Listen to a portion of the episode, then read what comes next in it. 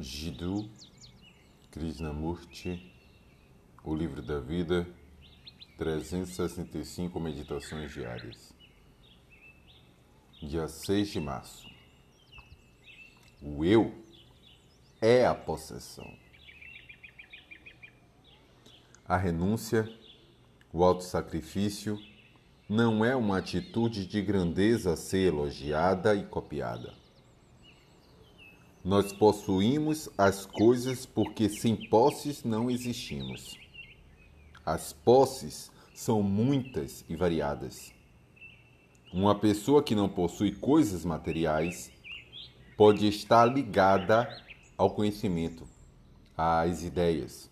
Outra pode estar ligada à virtude, outra ainda à experiência, outra ao nome e a fama, e assim por diante.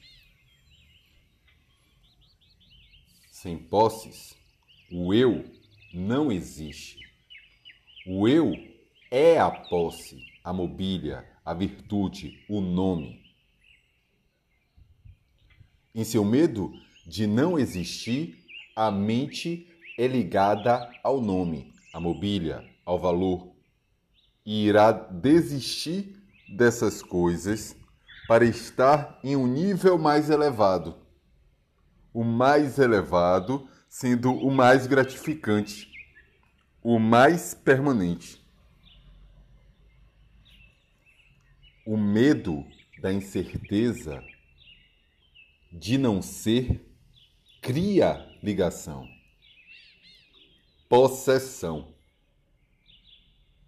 Quando a posse é insatisfatória ou dolorosa, renunciamos a ela por uma ligação mais prazerosa. A posse mais gratificante é a palavra Deus, ou seu substituto, o Estado. Enquanto formos resistentes a ser nada, o que na verdade somos, devemos inevitavelmente produzir mágoa e antagonismo.